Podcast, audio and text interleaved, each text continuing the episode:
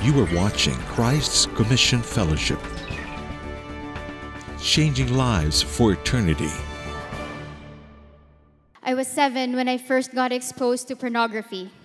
Since then, I would steal moments to look at pornographic magazines when no one else was around. This went on for the next few years until I could no longer find the magazines where they were normally kept. Growing up, I saw how hard my parents worked. They were often away from home, so I was mostly raised by my maternal grandparents. But the rare times the family was complete were also times of nonstop fighting and abusive language. Shouting and fits of rage became the norm. I was very shy as a child, and I never had the courage to speak up. For years, my usual response would be to lock myself in my room with thoughts of running away and wanting to die. With the death of my grandfather, the person I was closest to, my loneliness and hurt turned into hidden rebellion. I was 12 years old when I had my first relationship with another girl. At 14, I gave up my virginity to a boy, and throughout high school and college, I was in and out of relationships. In college, I got into the dance varsity, making me part of the cool crowd. In an age and with peers espousing freedom and experimentation, I began trying out new things. The more I got into the lifestyle, the more hooked and braver I got to go to the next level. This went on after college, partying until the wee hours of the morning, drinking alcohol no matter the time of day, chain smoking, getting a high from marijuana, and engaging in casual sex. Sex became my favorite drug, dis- disguising itself in the form of love and affection that I constantly longed for. I lived this way unbeknownst to my family and selected people who thought my constant overnights were for school or work and other highly moral agenda. I was not only neck deep in immorality and vices, but I had also become a blatant and unapologetic liar. In 2012, I thought I had found someone who could love me despite my ways. We had started talking about marriage until infidelity tore the relationship apart. Devastated and wanting to escape, I went back to the lifestyle that I had always known. But this time, all the lust filled escapades and vices in the world could not cover up the huge gaping hole in my heart. Desperate, I contemplated on taking my life. Little did I know that the Lord had already planted his seeds in my heart. In one of the darkest times of my life, I begged the God of all creation to prove that he was real and to show me that life was still worth living. The Lord answered. An acquaintance I met shortly after my desperate plea to God invited me to a CCF retreat. I went not knowing anyone nor anything about it. It was there that I heard the Lord speak directly to me. The void in my heart started being filled, and my biggest questions were answered. I heard his voice loud and clear. He was calling me back home. Understanding Jesus' sacrificial death on the cross for someone like me changed the way I saw my life. I repented of all the sin I had committed against my body, against others, and ultimately against my Lord, and I put my faith in Jesus Christ. I asked the Lord to help me leave my old life behind and welcome the start of a new one, surrendered to Him. By God's grace, I am now living life smoke free, drug free, and alcohol free for over five years. Praise God. I am pursuing a life of purity with a promise to God that should He have a husband for me, our first kiss will be at the altar and that our marriage will be for God's kingdom and glory.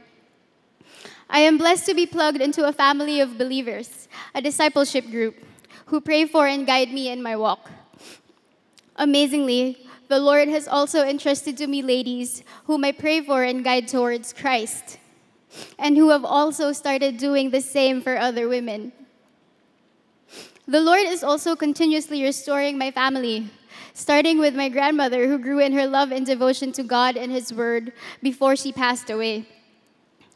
My mom is now also living a life in Christ, surrendering her life to the Lord in a retreat that she attended, and now part of a D group and serving in ministry. Praise God. God has also started his work in my dad, whom we constantly pray for and who has gotten to attend several Sunday services with us and has heard the gospel. In his goodness and grace, the Lord is also using me to share his love to others. Previously belonging to the Saints Dance Ministry, volunteering for the Big Singles Ministry, taking part in outreaches for the underprivileged, and speaking to the youth in various events. And for almost a year now, being a missionary through the airwaves as a DJ in Saved Radio, a Christian radio station. Taking the words of Paul the Apostle in 1 Timothy 1, verses 15 to 16. Christ Jesus came into the world to save sinners, of whom I am the worst.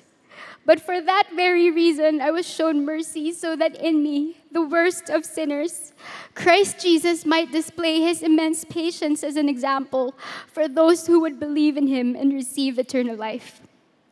This is the truth that I now rest my life on. I am Ren de la Cruz, a sinner saved and constantly being transformed as I follow my Lord and Savior, him who gave his life so I may live. All praise be unto my Lord and Savior, Jesus Christ. As we are doing our series on Truth Matters, ito po isang bagay that we need to understand as Christians.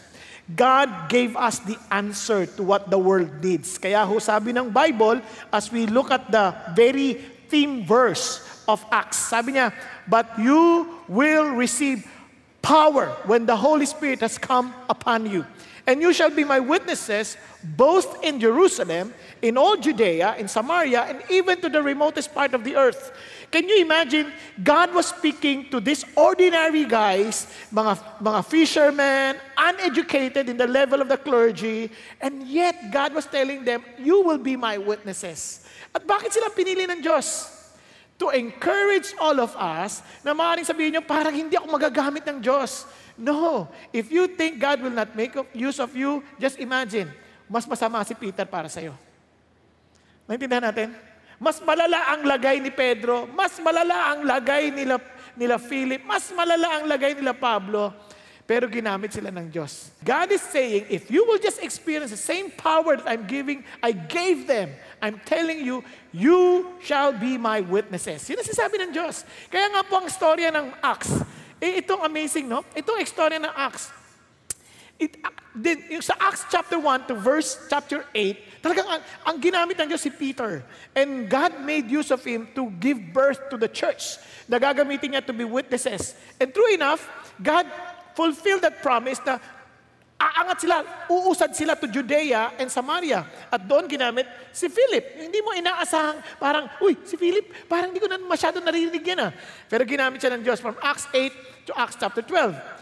Pagdating ho sa ano, yung hindi mo inaasahan, the religious terrorists, the terrorists of the Christians at that time, si Paul, yung bang inuusig yung mga followers of Jesus Christ. Can you imagine the Lord saved him and God used him to spread the gospel throughout the world. Kaya po mula Acts 13 hanggang chapter 28. Pero hindi niyo ba napansin that the, the book of Acts did not end sa death ni Paul, hindi nag-end sa death ni Peter. Bakit? Parang bitin. Para kang nanood ng Korean telenovela. Pagdating sa ending, bitin. Bakit bitin? Bakit hindi pinakita yung conclusion? Because the book only showed us the beginning of the end. Para sinasabi ng Diyos, Simula pa lang yan. You are part of the continuation of the story. Kaya sabi, ng, kaya sabi nga ni Pastor Peter, the book of Acts is the continuing work of Jesus through the Holy Spirit in the lives of the apostles and His people. And I may add, the Christian church. Kasama ka rito. You're part of the story. You see, the mission is not yet done. The mission is not yet finished. And God wants to Remind us that you're part of this story. You're part of this plan. You are part of the great plan of God to win the world to Himself. Kaya sabi niya, kasama ka rito. Now, kaya nga naman, last two weeks ago, we discussed about the coming of the Holy Spirit. Ano nangyari?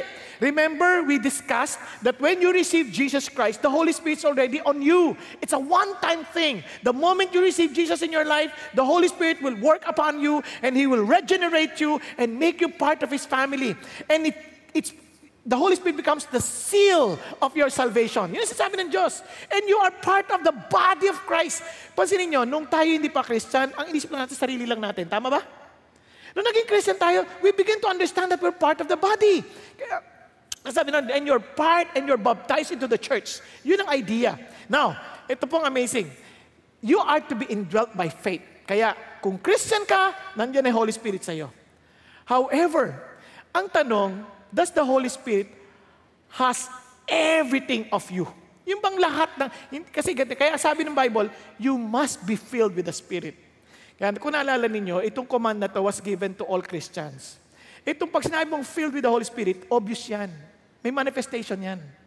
Kunyari, sabi ng Bible, do not get drunk with wine, but be filled with the Holy Spirit. Pag nakakita kayo ng lasing, alam niyo ba kung lasing siya? Alam niyo? Sa lakad pa lang, alam niyo lasing. Tama? Ngayon, pag sagsalita pa, nako, alam mo lasing. Tama? Sa, sa salita pa lang, alam mo. Ang sinasabi ng Diyos, if you are filled with the Holy Spirit, hindi pa pwede sabihin, I'm filled. Hindi, nakikita yan. Basahin nyo na lang. Halimbawa, halimbawa lang ha.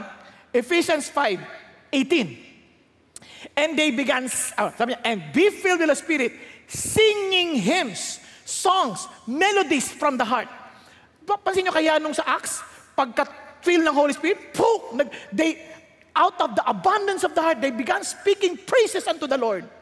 Grabe! Makikita mo sa kantahan pa lang, kung filled ka with the Holy Spirit. Kantahan pa lang. Bakit? Nag-uumapaw. Eh, pastor, di naman ako marunong kumanta. Hindi easy yung marunong kumanta. May katabi ako, hindi kanina, hindi kanina rin sa 3 o'clock. Noon pa. Ang lakas kumanta, wala sa tono. Eh ako pa, ang hilig, may, ano ako sa kasi kahit paano, meron akong ka, kakaunting kaalaman sa pag-awit. Pag, pa, pero bilib na bilib ako, kumanta. Palagang halimbawa lang, halimbawa lang, the Lord is good ang kanta, the Lord is good. Halimbawa, ganyan, no? The Lord is good, ganyan. Ang kanta the Lord is good, the Lord is good, ganyan. Parang, kung, pero madaramdaman mo yung saya niya sa Diyos. Kasi puspos eh. Di ba? Yung ibang ganda nga ng boses, pero The Lord is good. Ano ba naman boses ito katabi ko? The Lord is good. Next. Ang porba pa eh. Pero alam mong sarili ang focus kasi yung sinuhusga may katabi. Tapos, ah, mali-mali ka. Blessed be the name of the Lord. Parang pinaparinig pa sa kanya, oy, mali ka, ang kapal mo. Mahimik ka na dyan. Parang gano'n. Hindi mo kailangan gawin yon. Naintindihan natin? Yung iba pa, magse-second voice, mga lalaksan pa eh. Talagang parang, wow, second voice pa siya. Talagang at the top of his voice, pero tinitingnan ng katabi. Narinig mo ba yan? Narinig mo, ha? Ikaw, ikaw, narinig mo yan? Hindi yun ang field of the Holy Spirit na sinasabi. Lasing yun. Nakuha ninyo? Yun ang sinasabi niya, there must be a manifestation. But it requires a complete surrender to God. And obviously, minsan nadadapa tayo, that's why we need to be filled moment by moment. Okay ba? So yun ang challenge ng Diyos. Anyway, yan ho yung diniscuss natin two weeks, uh, two Sundays ago. Ngayon po, ito po maganda. Alam niyo noon pa man, malaki na ho ang problema natin. Kaya sabi ng Lord, meron ako magandang balita sa'yo. Ngayon, pag sinayong magandang balita, ano ibig sabihin niyan sa'yo? Ha? Kunyari, nakarang ka, ano masasa paano masasabing magandang balita?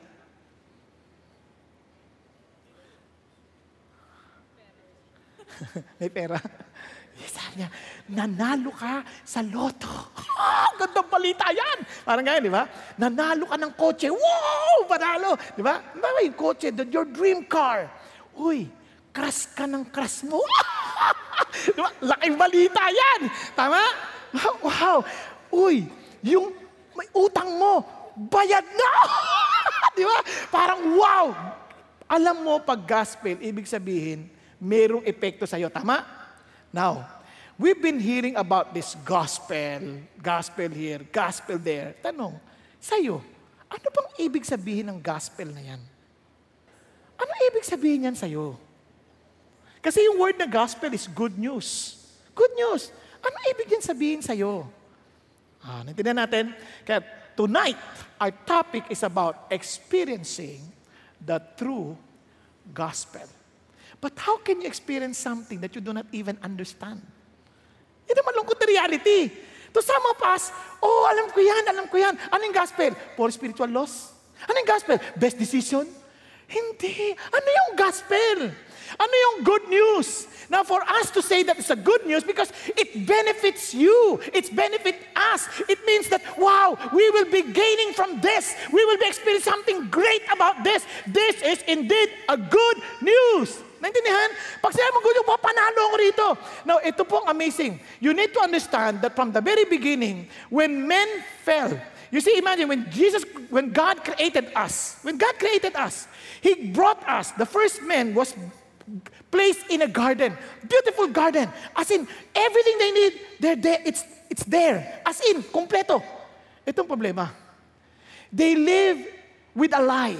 They, they listen to a lie. Ang sabi sa kanya ng demonyo, No, God doesn't want you to eat this because He doesn't want you to be like Him. Nagkakaintindihan po? Nagkasala ang tao. Naging, ano, na, ano manifestation ng kasalanan? Hindi pagsisinungaling. Hindi yan symptom, symptom lang yan, pero hindi yan talaga. Alam niyo kung ano? Biglang pagkakain lang, boom! They came to understand that they were naked. Naging selfish ang tao. We became so self-conscious that everything that people do, bigla na yung nagiging concern. Pag may nagkikwentuhan, Manong pinagkikwentuhan ako nito ah. Tumatawa pa. Kahit hindi ikaw pinag-uusapan. Lagi kang alalala, papunta pa lang dito, paaatin ka lang, bawat madaanan mo sa lamin. Lakad na naman. Lagi, tas, mamaya, uy, ano tsura ko? Naku, pagtataas ka ng kamay, iniisip mo pa, ano kaya? Kakahiya, pawis. Na, hindi ka maging malaya. Parang you're very concerned about your looks, concerned about your smell, concerned, parang wow, hindi ka palaya and you're always thinking of what you can get in life. You, we became so selfish. Kaya nga we're looking for fun. We're looking for something that will satisfy us. We're looking for something that will say, when will I be satisfied? I'm longing for real love. Because when we became so selfish, ano nangyari sa atin? We became, we began to reject each other.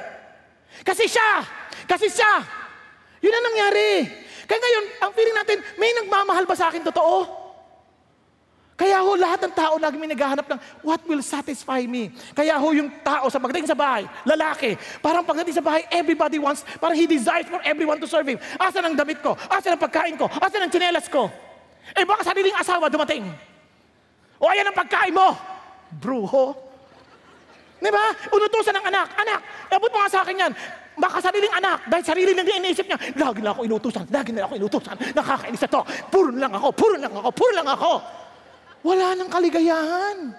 Kaya hindi naging masaya. Akala ko pa nag-asawa ko, sasaya ako. Akala mo yun. Hanggat hindi mo na-deal yung issue, yung pinaka-problema, hindi ka magiging masaya.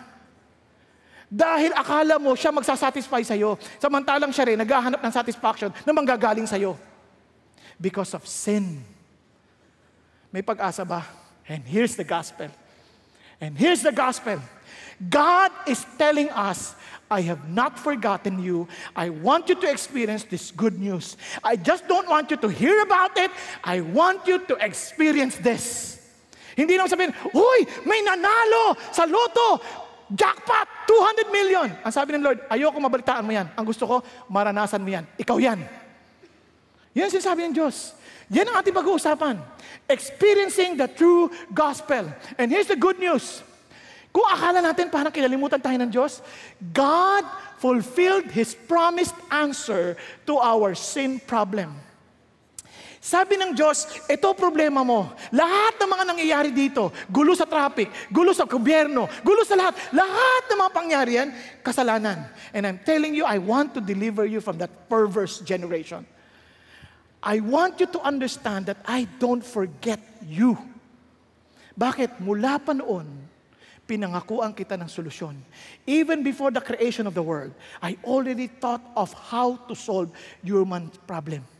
Kaya lang ano, ang tagal na Lord, eh, para ba nangyari yan? Now listen to this. Ito pong mangyari. So, naalala nyo, they received the Holy Spirit, remember?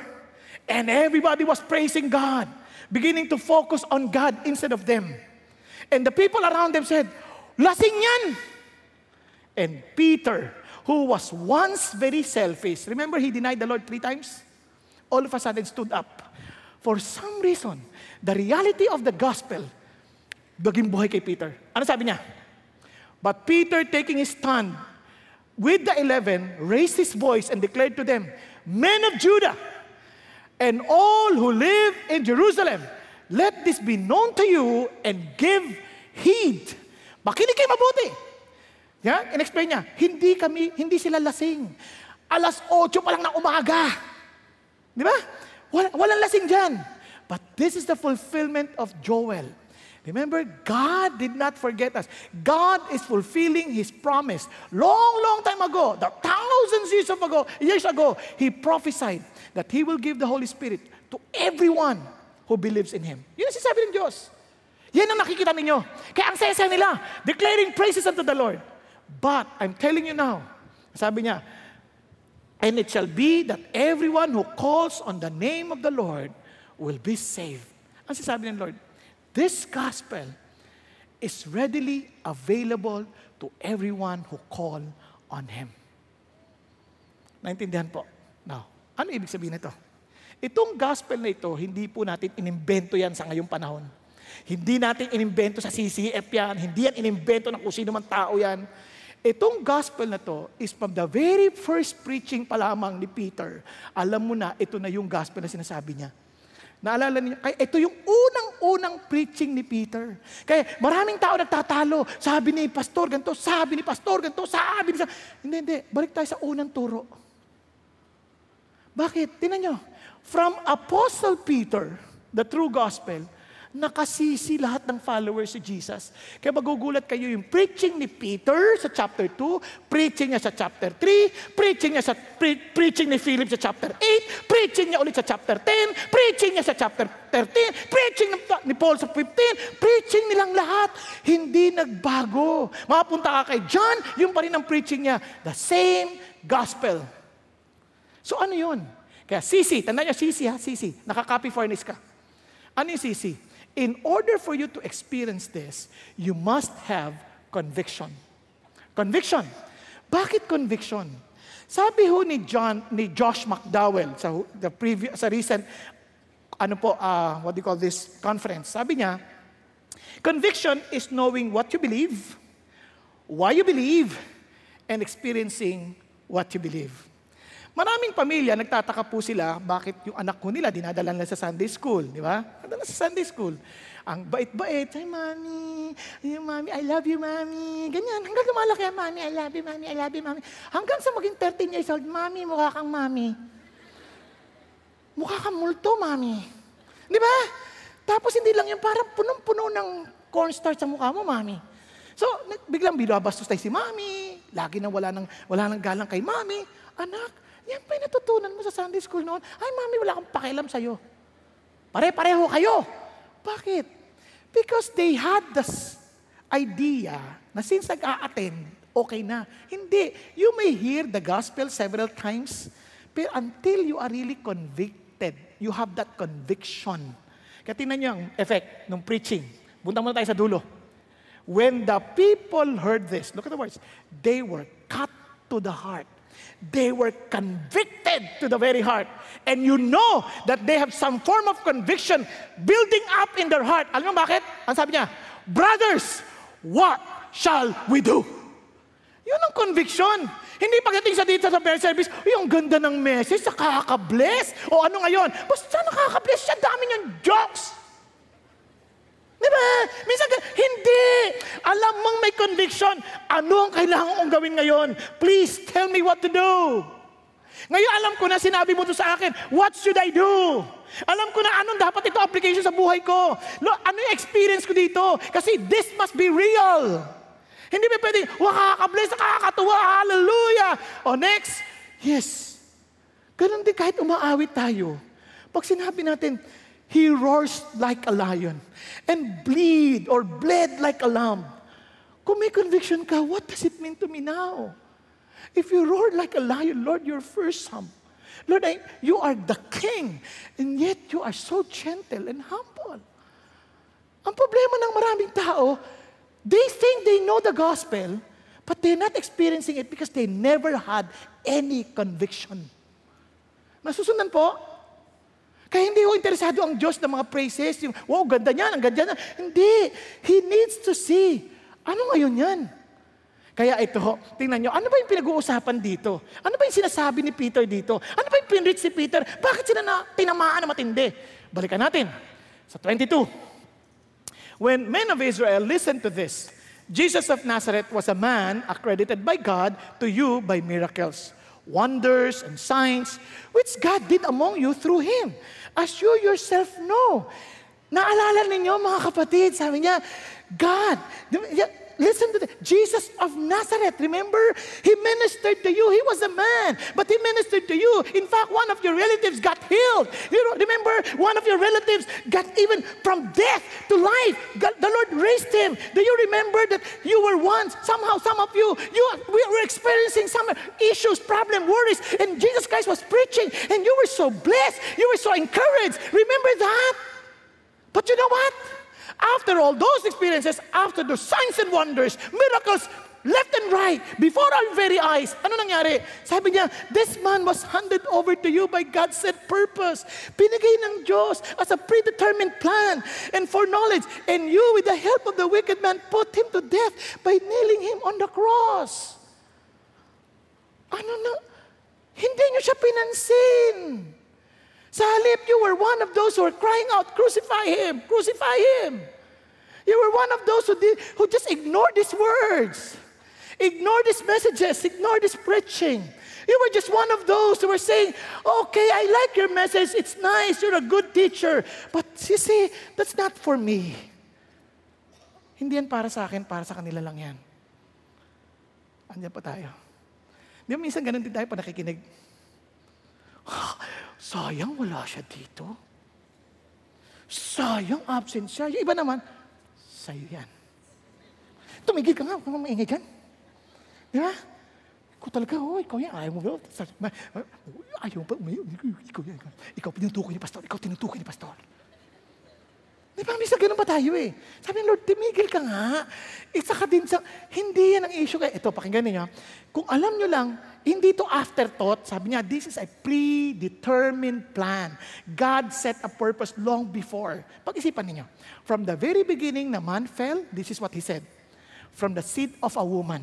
Ito po, ito po mga slides ito coming from Josh McDowell. He would come from a seed of a woman. Hindi to magiging binhi mula sa lalaki. In other words, he would be born of a virgin. Naintindihan po natin. At hindi lang yan. Yan ay manggagaling kay Shem. Among all the children of Noah, manggagaling kay Shem. At hindi lang yan, sa dami ng mga salinlahi ni Shem, manggagaling siya kay Abraham. Sa dami naman, hindi lang kay Abraham. Si Abraham maraming anak. Meron siya pitong anak. At manggagaling siya kay Isaac. At hindi lang kay Isaac. Si Isaac may dalawang anak. Si Esau at si Jacob. At sabi niya, manggagaling siya kay Jacob. At hindi lang para sigurado ka that this is exactly the Jesus that I'm promising you to solve your problem. Hindi na siya manggagaling kay Jacob. He will come from Judah. And daming anak ni, ni Jacob. Bakit kay Judah? Para sigurado ka kay Judah, para hindi ka malilito. Ayan, sabi niya, hindi lang yon. He would be coming from Jesse to David. He would be coming from the house of David. Sinasabi ng Panginoon, specific. And he would be born in Bethlehem. Hindi siya mapapanganak sa Pampanga, o hindi siya maninirahan sa, sa, sa, sa, Davao. He would live in Nazareth. Nagkakaintindihan po? Espes, detalyado ho ang bigay ng Diyos. Hindi lang yan. He would be crucified based on Psalm. In Psalm 22, he would be crucified. He would be betrayed by his own friend. For 30 pieces of silver. Hindi 29, hindi 31, 30 pieces of silver. At hindi gold, at hindi rin bronze. Grabe naman, napaka-specific. Oo, at itatapon pa yan sa may sahig sa sahig ng templo. At pagkatapos, hindi tatanggapin yan, ibibili yan ng burial plot, burial plot. Lahat yun, di in details, binibigay ng Diyos from that, from thousands of years before it happened. No, hindi. At sabi niya, it, he will come and die before the destruction of the temple in 70 AD. Sabi niya, this is exactly the Jesus that God promised you and me. Yan sabi ni Peter. Na, tingnan niyo po. Sabi ni Peter Stone, just for eight of all the 300 prophecies to happen for a person, mangyari sa isang tao, it, ang probability para mangyari yon is 10 to the 17th power. Sobrang, ang hirap imaginein kung ilang zero yon. Naintindihan po? Na, nandiyan pa kayo? Para lalo nyo maintindihan, imagine niyo itong 10 piso. Yung 10 piso. Kapag yung 10 piso, yung, yung probability for 8 of the prophecies out of the 300 ah, to happen in one person, kumuha ka ng 10 piso, okay? At yung 10 piso mo, yung, punuin mo yung bansa, yung, yung Pilipinas, ng 10 piso ng mga apat na pie. Okay? Apat na 4 feet. Okay? Ganito kataas, batik sa 10 piso. Ngayon, iba-blindfold mo yung mama para hanapin yung mark na 10 pesos na X. Among all those, ano, ano parang um, coins na nakaspread sa buong Pilipinas. Ha? At sa una niyang bunot, yung may marka makukuha niya. Posible? Napaka-imposible, no? It is near impossibility. And sabi nila, and yet, it happened on Jesus. Wow! Wow! Wow, paano naman ako magdududa ngayon yan? Oh, naintindihan po? Kanya lang may problema. Supposing everything, no? As in, happened as planned. And yet, wala itong 24. Buti na lang may 24. Sabi niya, but God raised him from the dead, freeing him from the agony of death because it was impossible for death to keep its hold on him. Bakit kailangan niya mabuhay? Now, pakinggan niyo mabuti. Tutuloy natin. Kasi it was also prophesied sabi ni David, I saw the Lord always before me because He is at my right hand, and I will not be shaken. Sabi niya, therefore my heart is glad and my tongue rejoices, my body also will live in hope. Kaya kahit si David, he was hoping against hope. Quoting Psalm 16, ha? Because you will not abandon me to the grave, nor will you let your Holy One see decay. Para sabi ni David, Lord, ako hindi mamamatay from His words. Pero, sabi, ang problema, ito tinuloy niya pa, sabi niya, You have made known to me the path of life. You will fill me with joy in your presence. But obviously, this has nothing to do with David. Bakit? Sabi ni Peter, Brothers, I can tell you confidently that the patriarch David died and was buried, and his tomb is here to this day. And sabi niya, But he was a prophet, and he knew that God had promised him on oath that he would place one of his descendants on his throne. Ano sabi niya? He knew for a fact it has nothing to do with him, but has something to do with the promised Messiah. Naunawaan? Yung solusyon sa problema. No, tuloy natin. Seeing what was ahead, he spoke of the resurrection of the Christ, that he was not abandoned to the grave, nor did his body see decay. And sabi niya, God has raised this Jesus to life, and we are all witnesses of the fact. Oh, tingnan niyo po ah. Kung kayo si Peter, and you were preaching to these Jewish people, na yung inag-uusapan nila is just 50 days ano, ago. Well, mga two months ago lang. Nung namatay si Jesus at nabuhay magmuli. Ang sinasabi niya, and Jesus resurrected. If the resurrection did not really happen, ano sabihin ng mga tao? Hoy, manloloko! Sinungaling! Di ba? Tama? Tama ba? But they did not object. Ang totoo niyan, di ba yung reaction niya? they were pierced to the heart. Tama? Ibig sabihin, they knew na talagang these things are really, ano parang, kuma, ano ba, ano, na-spread all over the place. Na parang, wow, Jesus, parang may mga usapan. He is not in the tomb. He is not in the tomb. Pinag-uusapan na. Eh, may, sabi nila, sabi sa ng mga Hudyo, he was stolen. Kalokohan. Kung stolen yan, di lalo nagka-problema sila. Para mapatunayan, hindi totoo yan. O, ito yung katawan, o, o, o, o. Di ba? Pwede naman lang gawin yun eh. Ang konti lang naman nila, parang, kaya dito pa lang, pinapatunayan na kagad na talagang yung, yung history telling us that Jesus resurrected medyo mahirap tapatan. Tama? Di lalo na kapag nalaman niyo pa kung ano nangyari kala Peter. Isipin mo, mahanda ba namang mamatay yan para sa Panginoon Diyos kung sakali man lang hindi naman pala nabuhay magbuli si Jesus? Ah, pag-isipan niyo mabuti. Isipin niyo si Paul, terrorist. Pagkatapos, willing to kill the people who are following Jesus and yet eventually siya rin mamamatay. Yan ba naman eh, may, kati- may tama ba yan sa utak kung sakali? Nakuha ninyo? Ah, Andiyan pa kayo? Okay, tuloy tayo ha. Kaya sabi ni Paul tuloy, sabi ni Paul, Now I make known to you, brethren, the gospel which I preach to you, which also you receive, in which you also stand. Sabi niya, ano ulit? Gospel. Ano yung gospel? By which also you are saved, if you hold fast the word which I preach to you, unless you believed in vain. Ano sabi ni Paul? Sabi niya, ito ang nagligtas sa inyo. Pa- paano nangyari yun? Mamaya papaliwanag ko ha. Kapag totoo yung resurrection sa iyo, makita mo yung, yun ang kaligtasan. Tignan niyo, tignan. Tuloy tayo. For I delivered to you as of first importance. Ano yun? What I also received, that Christ died for our sins, according to the scriptures. For and that he was buried, and that he was raised on the third day, according to the scriptures. Ano sinasabi ni Paul? You see, si Jesus nabuhay magmuli. So, ano ngayon? Kung nabuhay siya magmuli, everything that he who claimed to be, ibig sabihin, totoo.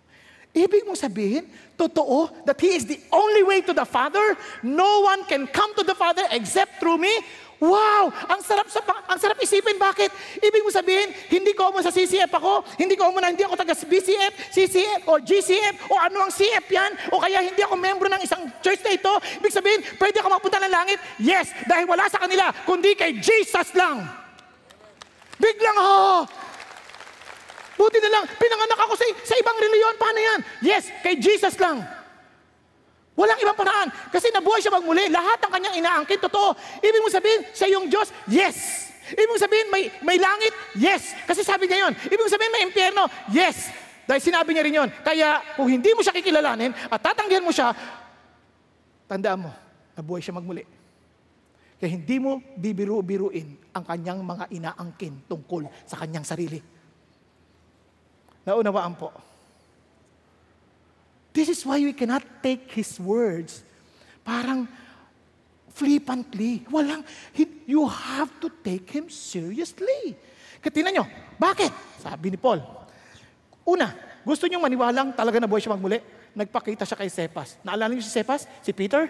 Tinanggi siya ng tatlong beses. No wonder he was willing to die for Jesus kahit napabaligtad pa sa cross. Because he knew Jesus resurrected.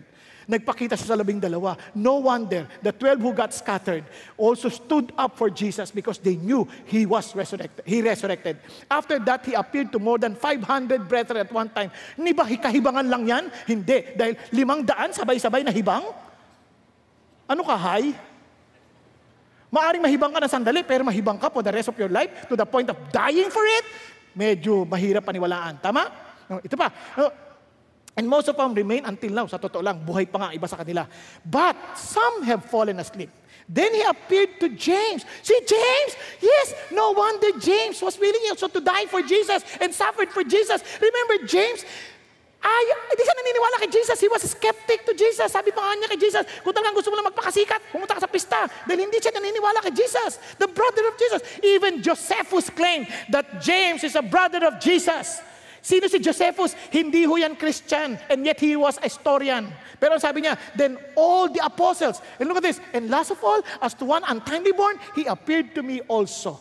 Alam niyo ba yun? No wonder he changed his mind. No, hindi lang yon. And if Christ has not been raised, then our preaching is vain. Your faith also is vain. Sayang. Kung hindi talaga nabuhay si Kristo na magmuli, sayang ang oras nyo dito. Sayang tong aircon. Sayang yung pag-aaksay natin ng panahon, talking and listening to each other. Sayang yung traffic. Tama ba? Kung hindi siya nabahay na magmuli, ito ba sabi niya? And if Christ has not been raised, your faith is what? Worthless. You are still in your sins. Then those who have fallen asleep in Christ have perished. Ano sasabi ni Jesus? Dahil siya'y nabuhay magmuli, wow, may langit. Sa madalit salita, Hindi lang ito ang buhay. Now, isipin niyo mabuti. Kapag ito lang ang buhay mo, ano attitude natin? Come on, let's eat, drink, and be merry. Tama? Kung ikaw ay maglalakbay halimbawa sa Amerika para lang mag- maging turista ng tatlong araw, kahit anong puyat mo, punta tayo sa Disneyland. California na, California. Punta tayo sa Disneyland. Okay, Disneyland. Maghapon, pagod na pagod. Ha, ha, ha, ha. Tapos, the following day, sa Universal Studio naman, kasi wala na tayong panahon. Punta, ha, ha, ha, ha. Tapos, o saan naman tayo pupunta ngayon? Namamasyal pa tayo. Mag-swimming tayo kung saan-saan. Ibig sabihin, susulitin mo yung tatlong araw. Tama? Ngayon, pag sinabi mo, kayo, hindi ba kayo sasama? Andyan lang naman kami. Okay lang, sige na, kayo na lang. Andito lang naman. Nakapunta ka na ba sa Disneyland? Hindi. No, andito lang naman kami. Anytime we can go there. Napansin niyo ba yun? No wonder, ang Christian, hindi nagpapakahuma, nagpapakapagod habulin ng kaligayahan sa mundo na to. Bakit? Hindi naman itong buhay. Nandito lang kami. Hindi kami mamamatay. Pero yung mga mamamatay at yung mga hindi magtatagal sa lupa, ito lang ang pinakabuhay mo, ito na lang ang pinakasiyahan mo, magpakasaya ka na. Dahil pagkatapos ito, tapos na. Kahit pagod na pagod ka na, sex here, sex there, sex there. That's lahat gawin mo. Drink there, drink there. Gawin mo na lahat. Because one day, you will face the reality of the punishment of sin. Kasi sabi ni Jesus, I want to save you from that. I want you to give life an assurance that you will be with me in eternity, that you don't need to run after this world. Dahil hindi ka naman sasaya dito. Tama, mali. Pag-isipan ninyo. Yung marami isip nila, pag nag-asawa ako, sasaya ako. Di tanungin niyo yung mga nag-asawa na walang Diyos. Dahil nasa kasalanan pa rin, makasarili. Pero naging Christian tayo, ano nangyari? Wow, sabi ng Lord, anak, mahalin mo asawa mo. Lord, amoy suka eh. O ngayon, mahalin mo siya. Dahil mahalin mo siya para sa akin. Opo, Lord. And as you love, as you follow, motion, emotion follows. Tama? Magtataka ka, bakit lalo kitang mahal ngayon? Mga kakapatid, di ba? Puro sariling niya. Sinuot mo na yung damit ko, ang kapal mo, nilabang ko yan. Ngayon sabi ni Lord, mahalin mo ang iyong kapatid. Bagay sa iyo ang damit na yan. Bigla sumaya kang bigla. Ang bagay pala sa yan. Sige, gamitin pa. Marami pa akong damit dito. Di ba? Biglang sumaya ka na. Dahil bakit? Ano ba naman yan? Damit lang yan. Mas importante ka, kapatid. Tama? O ngayon, maghugas ka ng plato. Ah, ng plato!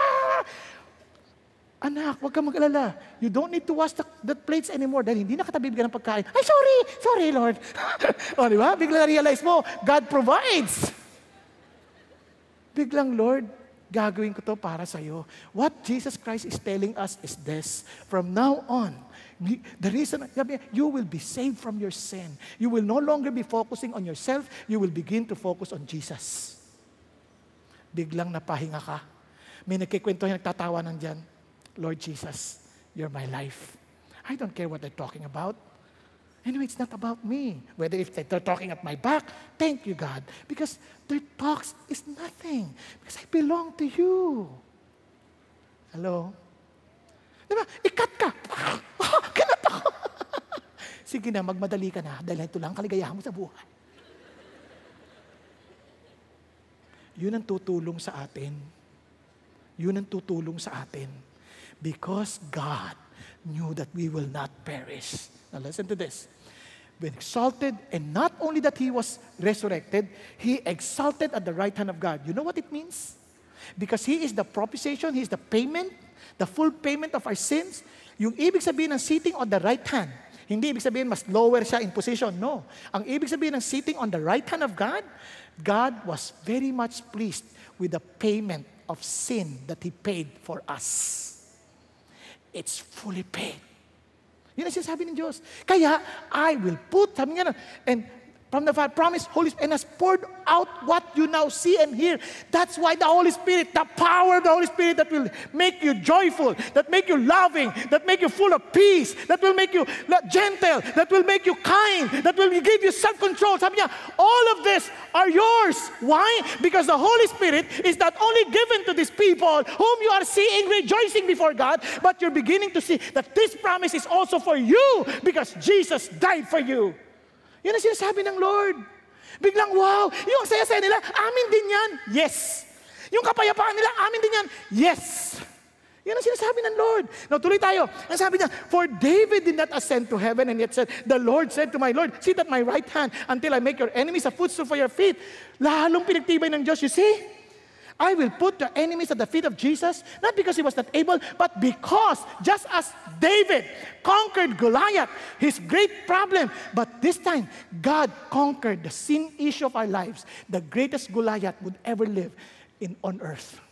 Ano sabi ng Lord? Si Jesus, sinolve because I will place the Goliath of your life into his very feet. Alam niyo kung bakit? Because every time we sin, death comes in. Kaya for the wages of sin is death. Ano, alam nang nangyari? Pagsipan niyo mabuti. Laging equated ang death sa sin. Kaya sabi niya, I don't, I want you to repent because so that you would not die. Sabi ng Lord, if sin is consumed, ano, is done, death comes in. Ano sinasabi ng Diyos? Kaya marami sa atin emotionally dead. Bakit? Kasi parang, Lord, hindi ko na, hindi ko na kaya. Gusto ko na magpakamatay. Parang hindi mo, separated na yung sarili mo sa, sa, sa iyo. Parang ayoko na, hindi ko na kaya. That's emotional death. Yung iba naman, financial death. Bakit financial death? Kontrolado ka na ng finances mo. Hindi ka na makadecide on your own. Kinokontrol ka ng finances mo. Kailangan bilhin mo to. Kailangan ko bilhin. Kailangan ko bilhin. Wala na akong pera. Credit card. Credit card. Sasabihin pa sa'yo ng demonyo, just believe in signs and wonders. What? Mag-sign ka lang and you will begin to wonder. Pagdating ng check, ha?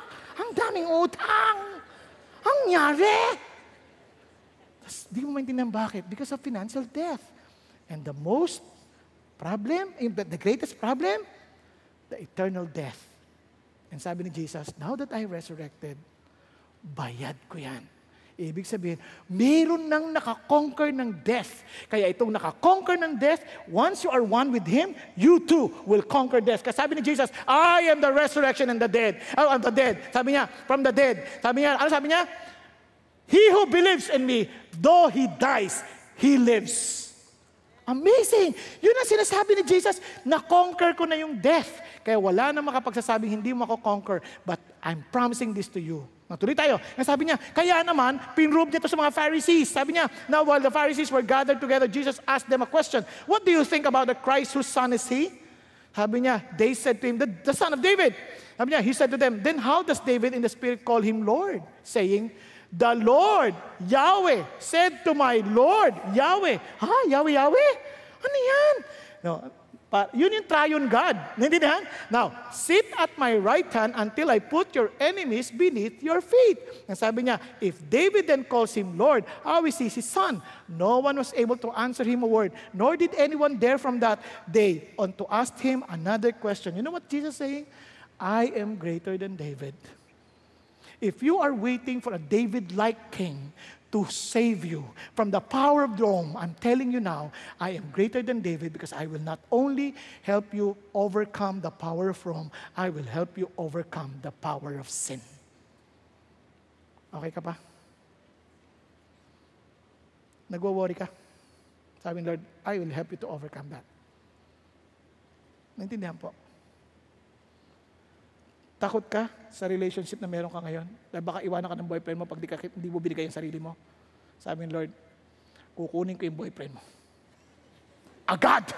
Na-joke lang. Bibigyan kita ng mas mabuti. Naintindihan?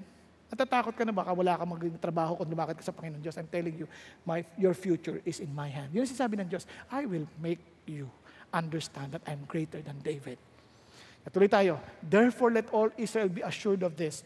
God has made this Jesus, whom you crucified, both Lord and Christ. So what does it mean to me now? Sabi ng Lord, dahil siya'y nabuhay magmuli, He will protect me. He will provide for me. He will pilot me. He will surely guide me. And He will surely give me meaning to life. Kaya ngayon, biglang, wow, this life is worth living for. Sabi ng Lord, come to me, those who labor and heavily laden, and I will give you rest. Bakit? Because I overcame death. Now, let's continue. Kaya lang, ito na yung conviction. Ang problema, kung hindi mo to tatanggapin, offer niya ito eh. Gift ito eh. Kung hindi mo tatanggapin, hindi mo rin mararanasan. Tama? Kaya, kaya sabi ng Bible, itong conversion ito is experiencing the transforming power of the gospel. Kailangan maranasan mo. So, anong dapat namin gawin? Remember the question? Ano dapat namin gawin? Sabi ni, ni Peter. Peter replied, Repent and be baptized. Hindi baptist, ha? Baptized. Every one of you in the name of Jesus Christ for the forgiveness of your sins. And you will receive the gift of the Holy Spirit. Remember, they were witnessing the, the gift of the Holy Spirit working. Tama? And sabi niya, now you will receive the same, but you have to repent and be baptized. Anong ibig sabihin ni, ni, ni Peter? Ano ibig sabihin ng word na repent? Yung word na repent is from the word metanoia, a change of mind that will eventually change us. Bakit? Nung una, isip mo, the reason why you were one of those people who were crying out, Crucify Him! Crucify Him! Bakit? Because you look at Jesus as blasphemous. You look at Jesus as if, mali yan, kasinungalingan yan, lunatic, you're a liar, you're not our Savior, you're not the Messiah. But now on, you have to repent. You have to really take Him, Jesus, and believe in Jesus as He who claims to be. Parang, ikaw nga ang Panginoon Diyos. What does it mean? Sa iyong pag-aaral, sino estudyante sa inyo? Estudyante? Estudyante, estudyante, estudyante, good. Mula ngayon, hanggang-aral ka, you are studying no longer because your parents told you to study. I'm studying for Jesus. Mga nagtatrabaho, mga nagtatrabaho. Hindi ka nagtatrabaho dahil kailangan mo ng pera. No, because I'm not working for Jesus. Sa mga nagtuturo, teachers, meron ba dito? Oh, hindi ka na magtuturo dahil kailangan mo ng pera. No, because you are teaching for Jesus. Lahat dito ngayon, you drive. Sino nag-drive dito ng kotse? Nagdadrive ng kotse. Mula ngayon, you will no longer be driving a car for yourself. You will be driving for Jesus. Mga asawang babae, submitting to your, to your husband. Nandito, sino? Pakita sa kamay. Yes! Mula ngayon, hindi ka, lalaki ka. Hindi ka na magsasubmit sa asawa mo dahil takot ka sa kanya o dahil para pipilitan ka lang, but because you're doing it for Jesus. Mga lalaki may asawa, mga lalaki, mula ngayon mamahalin mo yung asawa mo, hindi because you, maganda siya dahil papangit at papangit siya, whether you like it or not. Yung sexy, But Jesus is saying, mula ngayon, you love Jesus and you love your wife because you love Jesus. Friends, everything now is for Jesus. And when Jesus tells you to forgive, when you are angry to your sibling, angry to your spouse, angry to anybody, God is telling you, forgive. If you truly acknowledge that I am your Lord, then even what you do not want to do, this time you have to do it because you love Jesus. Yun yung repent. Ngayon na kay Jesus na ako. Nabubuhay na ako para kay Jesus.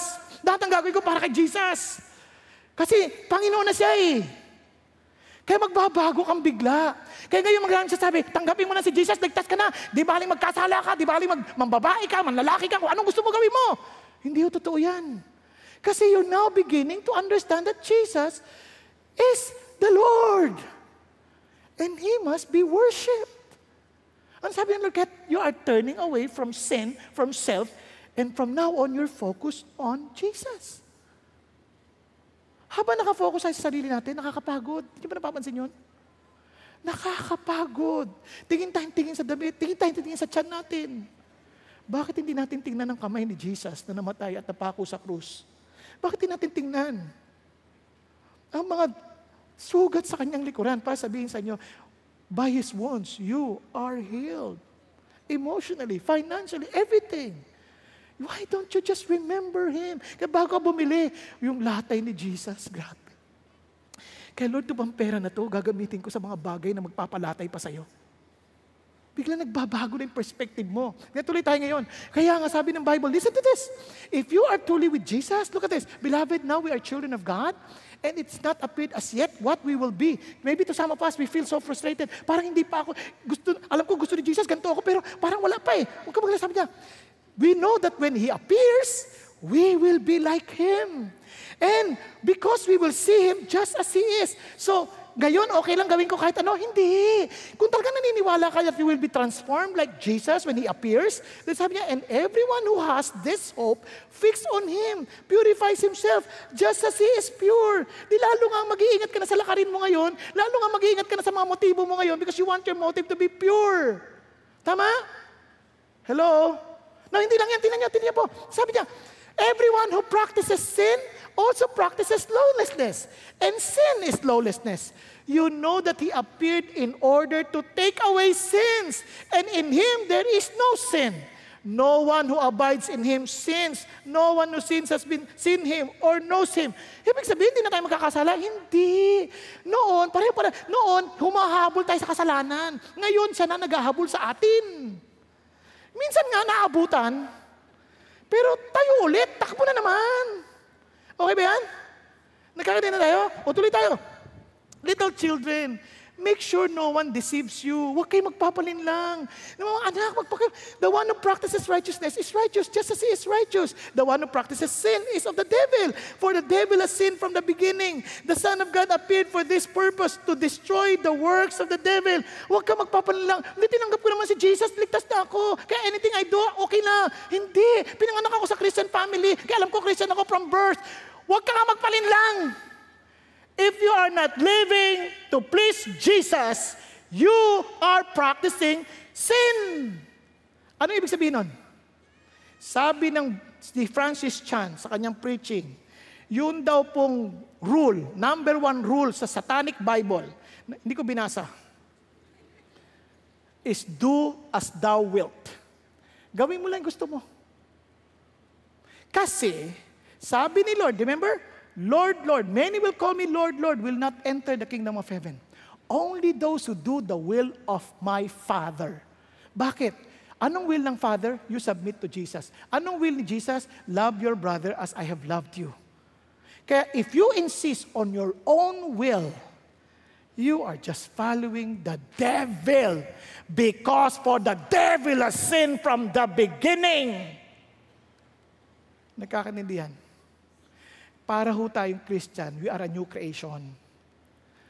Noon dati, para tayong mga baboy, we attend services, lilinisan tayo, ha, tapos tatakbo na naman tayo sa pusali.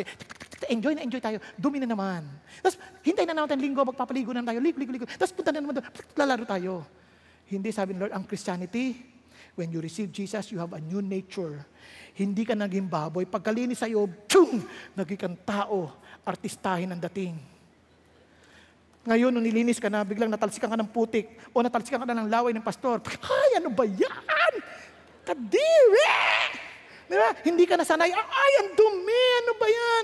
Maglilinis ka, you no longer enjoy the dirt. You no longer enjoy the garbage. You no longer enjoy what is filthy. Why? Because you have a new nature. Yun ang repentance. Nagkakandihan? Kaya naman, sabi ni Lord, now, no one who is born of God practices it because his seed abides in him. And he cannot sin because he is born of God. By this, the children of God and the children of the devil are obvious. Anyone who does not practice righteousness is not of God, nor the one who does not love his brother. Balik na naman sa brother. Nakakanindihan? Now, anong blessing natin pag anak tayo ng Diyos? Whoever believes that Jesus is the Christ, is born of God. Whoever loves the Father, loves the child born of Him. Kaya alam mo na kagad, if you belong to Jesus, you will love His Word. You will begin to take His Word seriously. Kaya minimemorize mo, inaaral mo, sinusunod mo, tama? Pinag-iisipan mo buti how to apply. By this we know that we love the children of God when we love God and observe His commandments. Now listen, anong benefit? If we receive the testimony of man, the testimony of God is greater. For the testimony of God is this, that He has testified concerning His Son. The one who believes in the Son of God has testimony in himself. The one who does not believe God has made him a liar because he has not believed in the testimony that God has given concerning his Son. Ano may testimony sa, sa kanyang anak? And the testimony is this, that God has given us eternal life. And this life is in his Son. He who has the Son has the life. He who does not have the Son of God does not have life. Kaya kung nandiyan na si Jesus sa iyo, you have eternal life. But how would you know? Because you will no longer also pursue sin. Okay po? Kaya sabi ng Lord, I'm writing these things to you so that you may know that you have eternal life. Okay ba tayo dyan? Kakanina, now, ito po ang amazing sinabi ng Lord. Kaya naman, kaya sabi niya, be baptized. Bakit be baptized in the name of Jesus Christ? Kasi yung baptism will not ever save you. Yung baptism must, preci- ano, must be, it's, ay, yung belief must precede baptism. Bakit? Kasi ito lang yung public declaration mo of what happened in you. Okay ba yun? Kaya sabi ng Lord, tinan nyo ha, repent and be baptized. Tama? Yung word na baptize, immersion. Okay? Nag-immerse ka, picturing that you died and lived for Jesus. Kaya ito sabi niya, kaya sabi niya sa 8, Then Philip opened his mouth and beginning from this scripture, he preached Jesus to him. Kanino? Ka Ethiopian eunuch. As they went along the road, they came to some water, and the eunuch said, Look, water! What prevents me from be being baptized? And Philip said, If you believe with all your heart, you may. So, kasi niya, kung hindi ka naniniwala, walang sense yung baptism. Pero kung naniniwala ka, sabi niya, and he answered, said, I believe that Jesus Christ is the Son of God. In other words, I believe He is God, I believe He is my Lord. Nagkukuha? Kaya, now, binaptize siya. Kaya naman, kasi bakit? Kasi, sabi ng Bible, ito po, sa Romans 6, Therefore we have been buried with Him through baptism into death, so that as Christ was raised from the dead through the glory of the Father, we too might walk in the newness of life. Kaya alam mo, you belong to Jesus. Kaya ito lang po. Alam nyo, kung ikaw Christian at hindi ka nagpapabaptize, I think there's something wrong. Kasi ito yung public declaration mo. No, alam niyo yung panahon na yon? Pag nagpapabaptize sila, papatayin sila. Nalaman lang kay, kay, kay Lord sila, pwede silang papatay. Pero sa, kung wala ka ng chance para mabaptize, naging Christian ka, katulad ng thief on the cross, wala ka ng chance, like, Lord, remember me in your paradise. Obviously, sabi ng Lord, okay, I will baptize you now. hindi mo pwede. Wala ng time. Wala ng chance. Obviously, hindi na. Ligtas na siya. Tama? Pero if you have, you have all the chances to be baptized, and yet you are not following the Lord, then maybe there is something wrong. No? Maybe you don't just want to declare it to the public and say, I belong to Jesus. Maybe you are ashamed of Him. Maybe He is not really real Lord of your life. I'm not judging you. Maybe. Okay? And finally, receive the gift of the Holy Spirit. In other words, here is the gift God is giving you. And sabi ng Lord, what does it mean? The Holy Spirit is already in you. But when you receive, yes, the Spirit is already with you, but you have to walk by the Spirit and you will not carry out the desire of the flesh. Kaya naman, love, joy, peace, patience, kindness, goodness, faithfulness, gentleness, di ba? Self-control, biglang lalabas sa ating buhay. Di ba? Makikita ho yan. Makikita sa bahay, makikita sa kalye, makikita saan. Kaya alam niyo minsan, pag hindi na naman tayo filled with the Holy Spirit, init ang ulo natin, kaya balik tayo sa Lord, balik tayo sa Lord. Okay po? Pero alam mo, bakit? Hindi ka na masaya pag ginagawa yon. Unlike noon, parang pag nakasapak ka, nasapak ko siya. Ngayon, pag nakasapak, oh, grabe, kaya kay Lord, ba't ko nasapak yun? Tama? Nagkaroon ka na ng kaibang pakiramdam. Ngayon tanong, are you willing to give that up? Give up everything just for the sake of Christ. Katulad ni Paul, whatever things were gained to me, those things I've counted as lost for the sake of Christ. And look at what happened. The promise is for you and your children and for all who are far off. Itong Holy Spirit is for you and even for those who would come to believe the Lord. For all whom the Lord our God will call. Kaya naman, in many other words, he solemnly testified and kept on exhorting them, saying, Be saved from this perverse generation. Friends, you want to be saved from what this world is offering to us? Puro kasinungalingan. Sabi niya, you better be convicted with Jesus and be converted to Jesus. And 3,000 were added to that day and they were all baptized. Di ba? Mga kapatid, tayo pong lahat ay yumuko sandali at pumikit. Hindi yung sapat na malaman niyo yung gospel, na meron kang conviction that Jesus Christ suffered and died for me and rose again from the dead. Hindi yung sapat yun eh. You have to really come to terms with Him.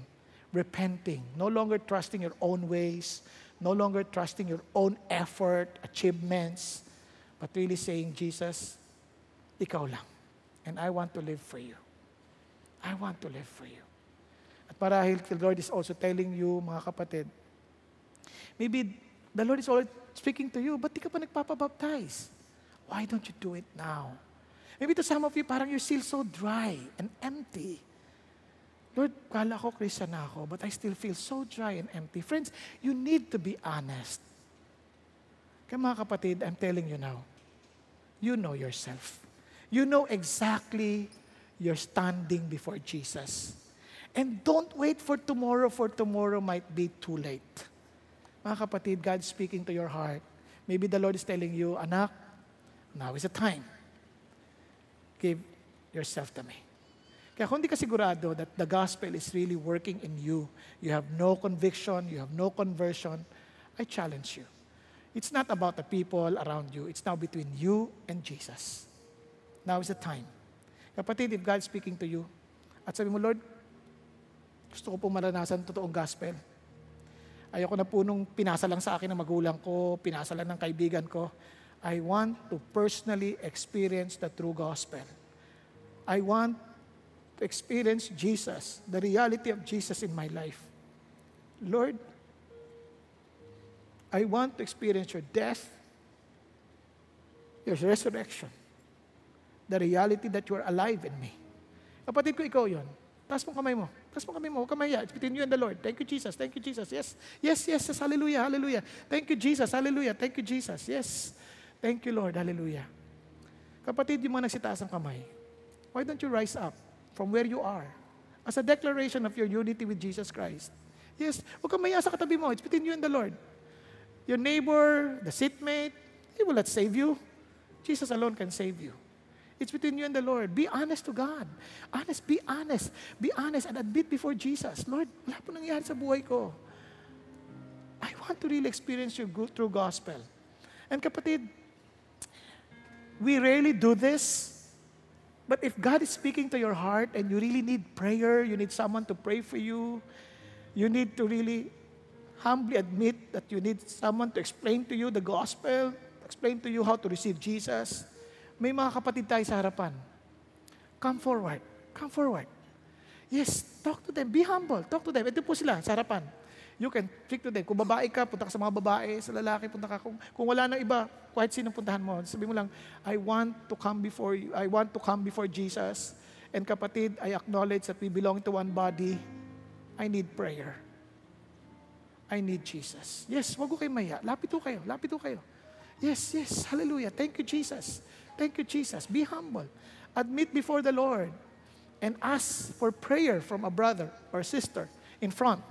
At kapatid, maybe you haven't been baptized and you want to be baptized. Kapatid, lapit ka rin. Sabihin mo din sa kakausapin mo. And we have numbers on our screen to text para I want to be baptized. I want to declare my unity with Jesus. I want to declare that I belong to Jesus. I want to declare that I belong to the Lord. I want to declare to the world that from now on I'm believing for Jesus. Hallelujah. Thank you, Jesus. Hallelujah. Thank you, Lord. Thank you, Lord. I pray, Father God, just to be with them. Grant them a victorious life as you promised. Allow them to experience the power of the Holy Spirit, oh God, as you promised. That we will be witnesses wherever we are, whether at home, in school, or in the office, or wherever we go, oh God. Let your name be exalted and glorified. Thank you, God. In Jesus' name we pray. Hallelujah. Amen. Amen. Amen. And amen. Hallelujah. God bless you all.